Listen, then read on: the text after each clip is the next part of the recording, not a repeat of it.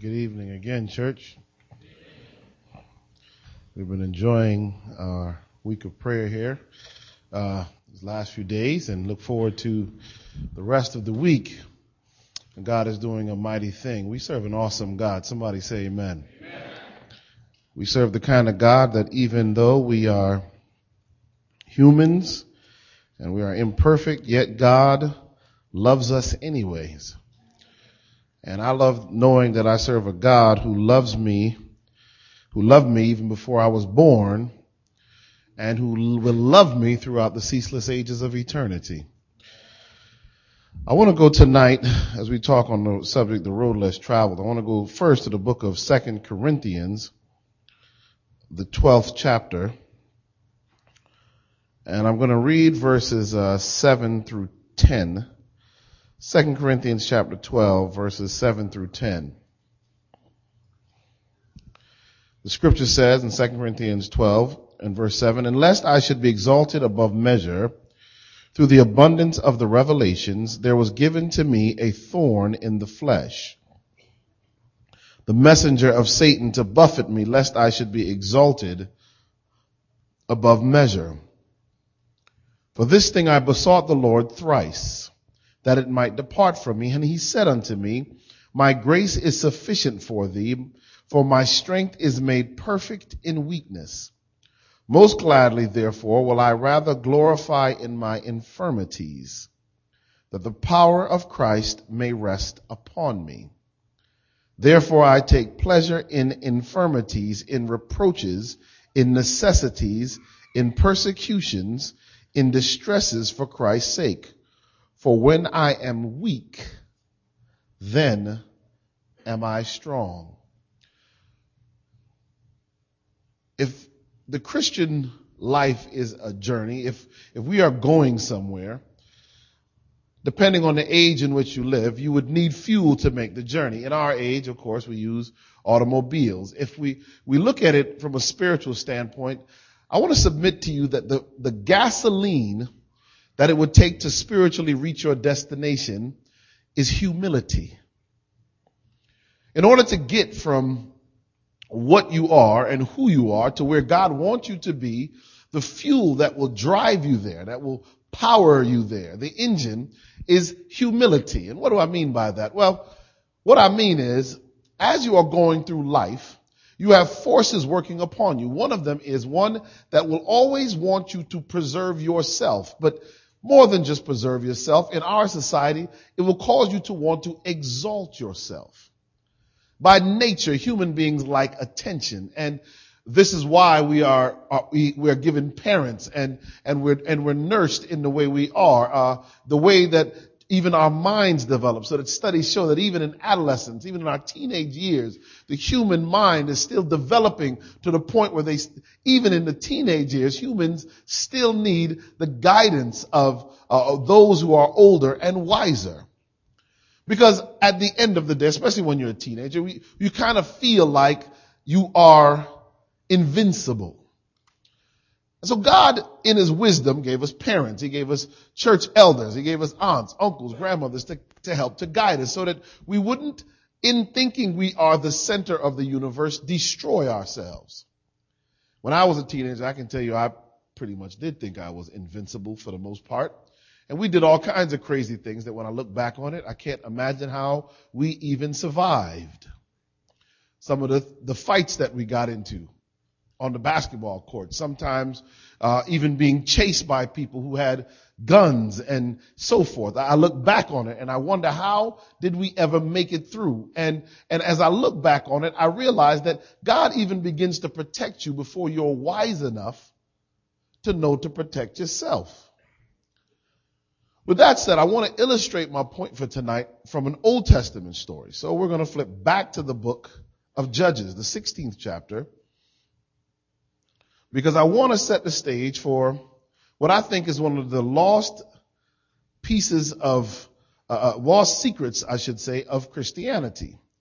If you go back to the book of Judges, and you find in Judges the 16th chapter, you'll find one of my favorite Bible stories coming to an end.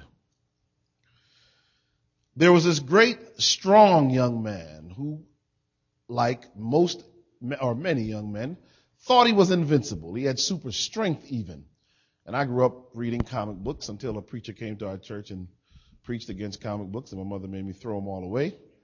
Um, and I love this idea of people having super, super strengths and super, you know, being superheroes. So Samson always, I just love Samson because he was the one true, super strong superhero the world probably has ever known.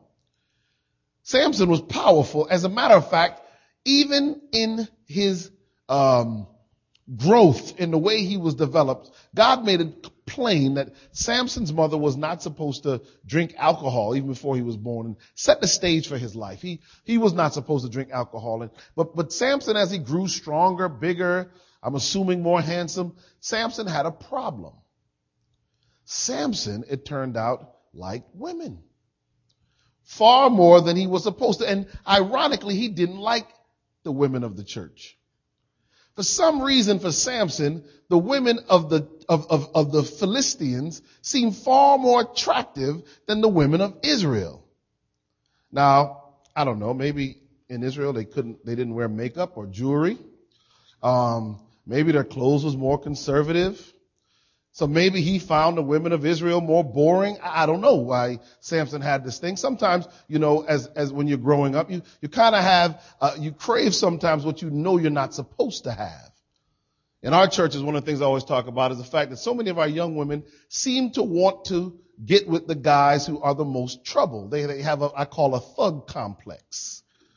They want a thug. And you know, as, as when I was youth pastor and I talked to these young ladies, I said, now what in the world do you want with this boy? He, he, he, you know, he's, he's flunked out of every high school in the Inland Empire. What possibly do you think he's going to do for you? His teeth are covered in metal. And a dentist didn't put the metal there. His breath smells like a bag of quarters. He, I mean, well, what would you want this young man for? They have the idea that, well, he's cute. I can change him. And they get this complex. So it does, isn't just men, it's, it's women. And of course, later down, down the road, it all plays itself out and he goes from the cute thug to, you know, every foul name in the book. Samson had that kind of an issue. He liked women. Now, I have to admit, as a Christian, God designed men to like women. Fundamentally, and I'll tell you, in this day and age, I'm actually glad when I hear men do like women. I run across so many nowadays that don't.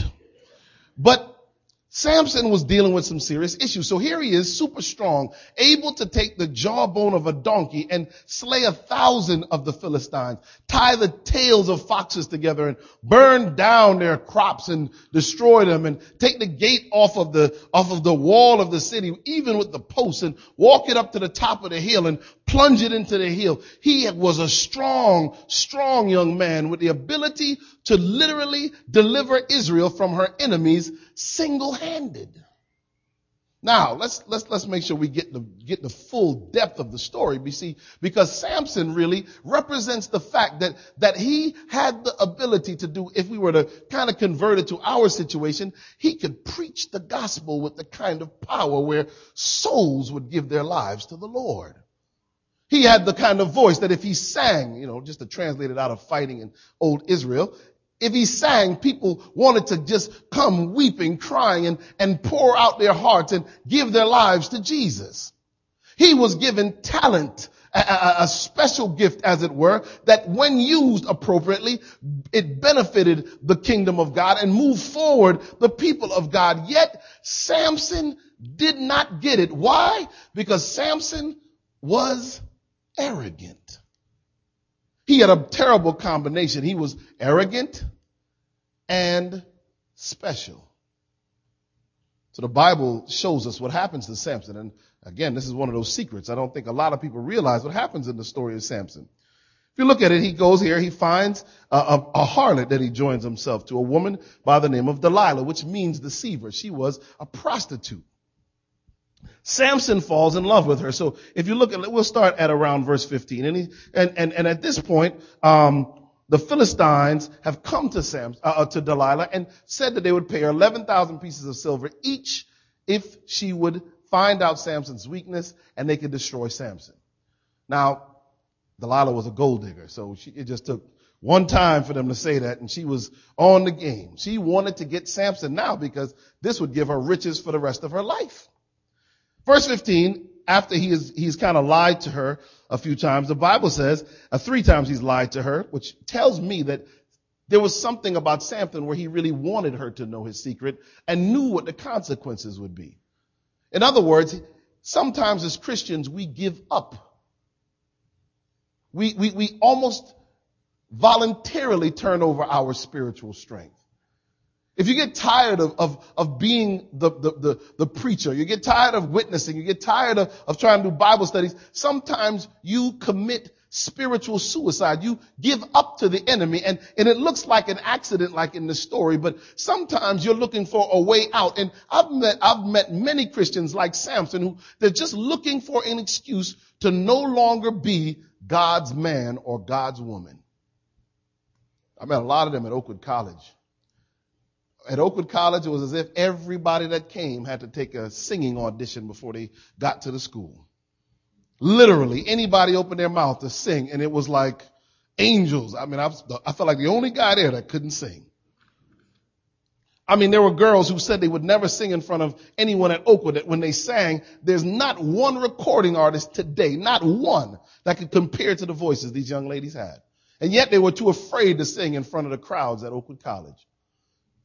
One of my favorite people that I used to like to hear sing when I was at Oakwood is a famous singer now. His name is Brian McKnight. He's a popular singer. And I'll never forget, I think I told a story this weekend at Advent Hope. Brian McKnight, I came into AY one of the first Friday nights at Oakwood and he was singing an old commission song, Running Back to You. I see you standing there for me. Your arms are open wide. And he's singing about coming back to Jesus and how many young people, including myself, were moved to give their lives to Jesus because of how he sang the song.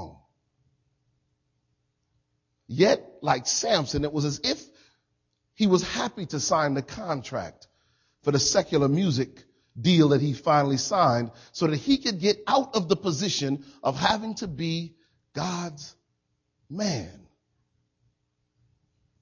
Samson figures out in verse 15, and she said unto him, How canst thou say I love thee when thine heart is not with me? Thou hast mocked me eh, of these three times and hast told me, has not told me wherein thy great strength lieth. I always tell young people, be careful when someone, when your, when your love for them is dependent on what you do for them. Especially when what you do for them goes against God's will. So when that boy says, if you love me, you do this, young ladies, if what he's asking you to do is not, does not line up with God's word, it is because he, like Delilah, is a deceiver and he is working for the enemy. Did you know that you or I or, or, in any situation, you can become the very mouthpiece of the enemy? And you have these young men with their seductive words trying to, to, you know, to convince young ladies of how beautiful they are so they can get with them. And it's almost as if the enemy gives them words to speak. Young women, be careful. Don't be flattered into sin. Delilah's trying to flatter Samson into sin. And it come, and it came to pass when she pressed him daily with her words and urged him so that his soul was vexed unto death. He, he told her all his heart and said unto her, there hath not come a razor upon mine head, for I have been a Nazarite unto God from my mother's womb. If I be shaven, then my strength will go from me and I shall become weak and be like any other man. And when Delilah saw that he had told her all his heart, she sent and called for the lords of the Philistines, saying, Come up this once, for he has showed me all his heart. Then the lords of the Philistines came up unto her and brought money in their hand. And she made him sleep on her knees. Ah, I want to submit to you that as a Christian, you've got to be careful. Because sometimes we lay our heads in the lap of our enemy. Sometimes as Christians, we put our trust, our, our very thought processes, our minds, and we place them in the lap of those who seek to do us the most damage. And it isn't physical always. I'm not just talking about relationships. I was watching uh, late night, setting up, um, moving my furniture around in my office at the house and doing some stuff and turned on the TV in the other room to listen while I was doing this. And on that one o'clock in the morning or so, Oprah Winfrey's show from one of the shows from the week was on and Denzel Washington was being interviewed. I thought it was interesting, Denzel Washington. So I said, hey, let me listen to Denzel. Everybody likes Denzel. Denzel Washington said something that blew me away. Oprah Winfrey asked him, and I'm talking about having our laps in the heads of our enemies. Oprah Winfrey asked Denzel Washington, how is it that in the movie Glory, which is one of the classic movies that he did on the Civil uh, War in the United States, how is it in the scene where you were whipped, he was playing the part of a slave, whipped, and you stood there and took the whipping and just one tear rolled down your face? Oprah Winfrey said, how did you do that? That was a masterpiece of, of, of, of, acting. How could you have done that? Denzel Washington said something that showed me we often put our trust in the wrong people and in the wrong things. He said he got on his knees and prayed. I said, well, Denzel prays. He kept talking about God throughout the whole interview. He sounded like a Christian, except he never said the name of Jesus. He said he got down on his knees and prayed. And I assumed he'd say he prayed to God to ask him for strength. No, he said, and she actually said, do you always have to get on your knees to pray? He said, no, I can do it stand, I can pray standing up any kind of way. And I said, well, that's good. He pray, he knows that prayer is, something, is a conversation with God. But then he said, he prayed to the spirits. He said he prayed to the spirits of dead slaves who had been whooped. And he said to them, come, go with me all of you come with me. I mean, I don't know if you, I'm looking for the transcript. I'd love to have it to put up on a PowerPoint. He said, come go with me. And, and he said, as he went out to do the scene, these spirits of dead slaves went with him and they took over. And that's why he played the scene so well. Could it be that we sometimes are laying our heads in the very laps of our enemies? Women faint if Denzel Washington walks in. If I took Denzel to Rubidoux next Sabbath and walked him down the front out of the church, women would be swooning over. And we'd have to run him out of the place because they'd chase him all over the building. Yet, has anyone asked, where are these people, these people who are so influential, where are they getting their source of strength from? Where does it come from? Here's a man who says he prayed to the spirits and the spirit of dead slaves. Now, as a Christian that knows scripture, I know that the spirit of dead slaves couldn't have helped him. Instead, it there were those were demons that would have gone into him. And, and as I did more research, Pastor G. Craig Lewis, who does this, the Truth Behind Hip Hop series, says that when they making the movie Malcolm X, Denzel Washington stood and recited an entire speech that Malcolm X once did without ever reading it. Never saw the speech before. Again, spirits. Do you know when you listen to secular music who wrote it? Who wrote the song? When you sit in front of uh, uh, uh, Pixar or, or Disney or, or, or, or Paramount or, or DreamWorks movies, whose lap are you placing your head in? Who's in control of the information you're about to get? Who's whispering those sweet nothings in your ears? Could it be that we trust the media and Hollywood and, and, and, the, and the influence of stars so much that we're willing to take the influence of, of a Britney Spears or a, or a Jay-Z or a Beyonce young people and just accept it when realistically they are deceiving us because they don't know the God that they keep talking about. And I warn us as Christians that we ought to be very careful where we lay our heads. We ought to be very careful what we listen to, what we watch, who we make as our close friends. Like they say in Jamaica, if you lay with dogs, you rise with fleas. Where have you laid your head?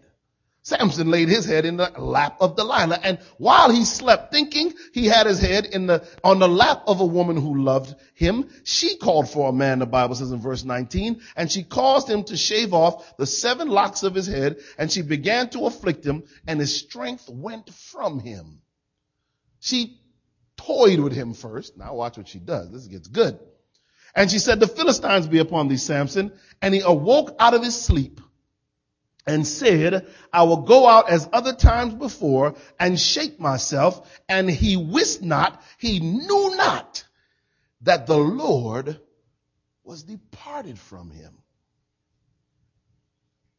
Yeah, let me tell you as a Christian, it's hard to jump out of a spiritual sleep into a spiritual battle. You can't be a sleeping Christian straight through every day. You just kind of wandering around, sleepwalking through your spiritual life and expect that when, when the spiritual battles in your life come, when difficult times come, that you're just going to jump up out of your sleep and start to fight. We talked about that earlier in the week. You got to be training all the time. You got to be preparing all the time.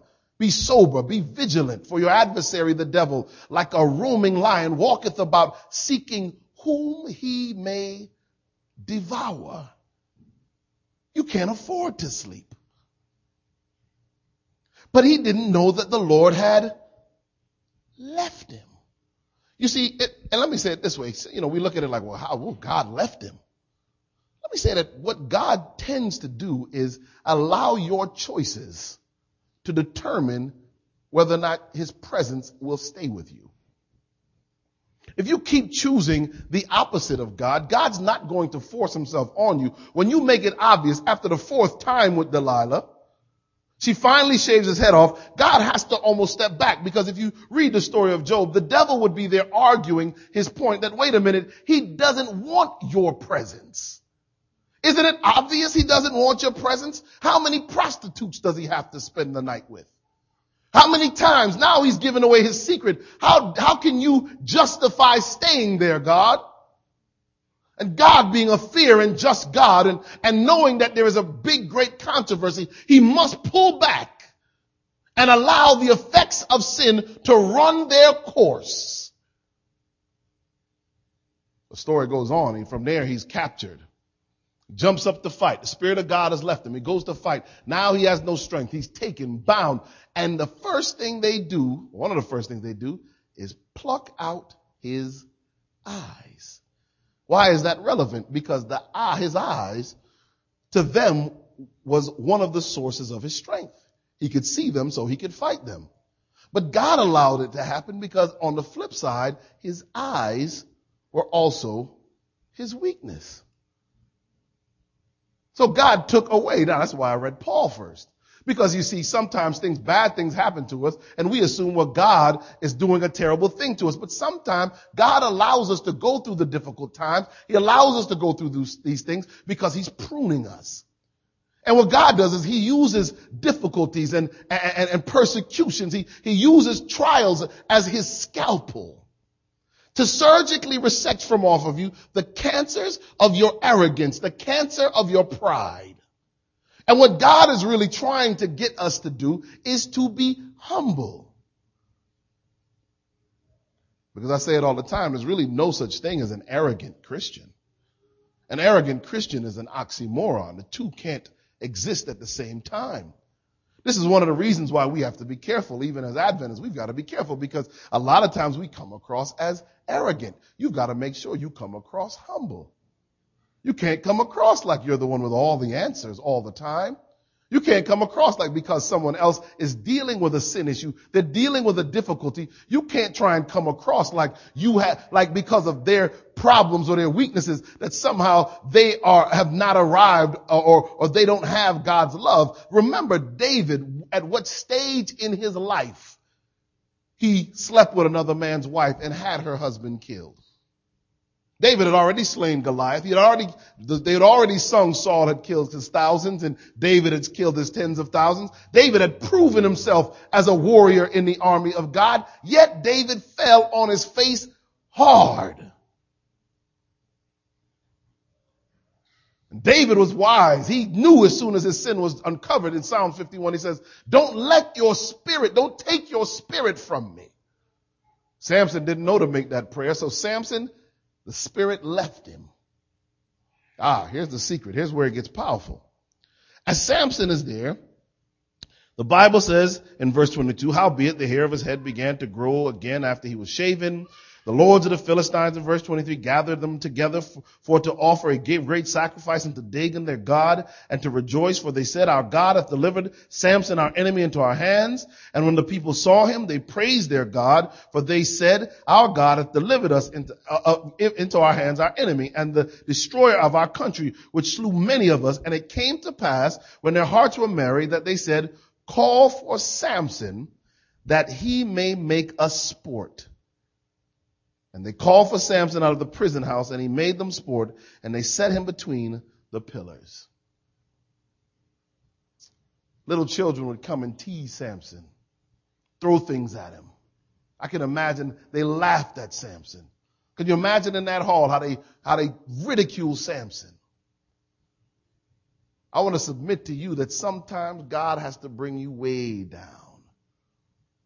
You've got to be the butt of the joke. When I was growing up, being a, it was not easy in public school to be a seven day Adventist. We caught all kinds of jokes. We couldn't go to the prom. We, we, we, did, we couldn't go to the football games on Saturday afternoon. We couldn't do anything. And there were many of the young people who grew up in our church with me who were angry at the church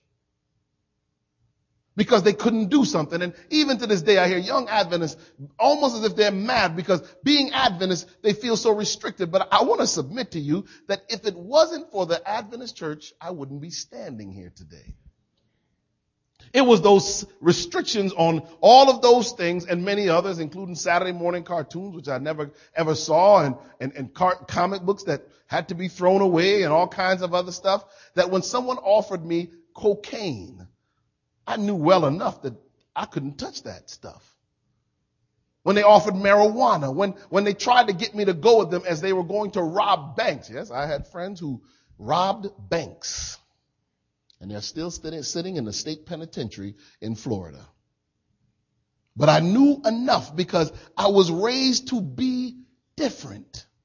I was raised to take a stand for what God says and not to live simply to be popular. And I submit to you that that's important, that you learn that, that you can't always be popular. Samson, it took him all of his life and for them to take out his eyes and for him to be a prisoner of the Philistines, for him to get it in his head the right way that he was not the source of his own strength. The Bible shows me something powerful. And Samson said unto the lad, this little boy that held him by the hand, suffer me that I may feel the pillars whereupon the house standeth, that I may lean upon them. The Bible says that the house was full of men and women, verse 27, and all the lords of the Philistines were there, and there were upon the roof about 3,000 men and women that beheld while Samson was made sport. And Samson called unto the Lord and said, O Lord God, remember me, I pray thee, and strengthen me, I pray thee, only this once. Just one time, Lord. The prayer is powerful because the Bible already makes it clear that God had left Samson. Why is this important? Because many of us live our lives thinking that we can go so far out of God's will that somehow God will forget us. We live our lives thinking that we can commit such extreme sin that, that we can get outside of the reach of God's grace. And I submit to you that anybody who tries to convince you that there is, that you have gone too far for God to love you is someone who does not know the power of God's love.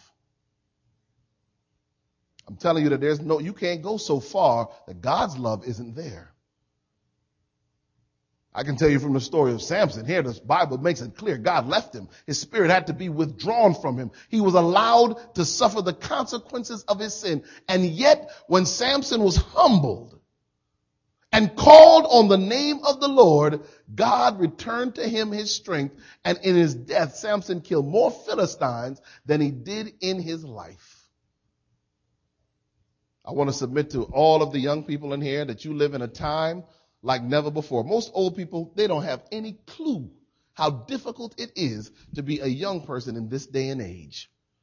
When I was growing up, my mother used to listen to the oldies. And of course, I was the 70s. So the oldies were from the 40s and 50s and 60s. And she'd listen and there was a song I used to remember in my head. It said, wake up little Susie. And this was a song and the whole point of the song was, and I don't remember the words, but the point of the song was, wake up Susie, we've fallen asleep by accident. If I don't hurry up and get you home, people are going to think we, we slept together. I've got to hurry up and get you home. That was a popular song. That's not the way they make songs anymore. Britney Spears says, I'm not that innocent. Madonna said, I'm like a virgin. And I could go on and on. It's a different world for young people today. There was no MTV, no BET. All of the pressures to, to have sex and take drugs weren't constantly being pounded into the minds of young people 40 or 50 years ago. Today now, young people live in a time when it's all about you and, and all of the shows and homosexuality is out of the closet and down the, down the stairs and out of the front door and parading the streets of America. It's a different time. Yet even with the changes in time, there is no excuse for sin. I believe God still is able to keep us. But I meet so many people in my practice as a physician who, when I talk to them, former Christians of many faiths, former Adventists, who say to me, you know, I stopped going to church because I just felt like I didn't fit in, like, like I wouldn't be accepted. I've heard people look me in the face and tell me I, I couldn't go on as a Christian because, because I don't think God could accept me with the life that I've lived.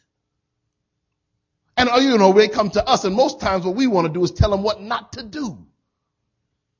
We want to give them all of the do's and the don'ts. And, and don't get me wrong. I told you it wasn't for the do's and don'ts. I wouldn't be standing here.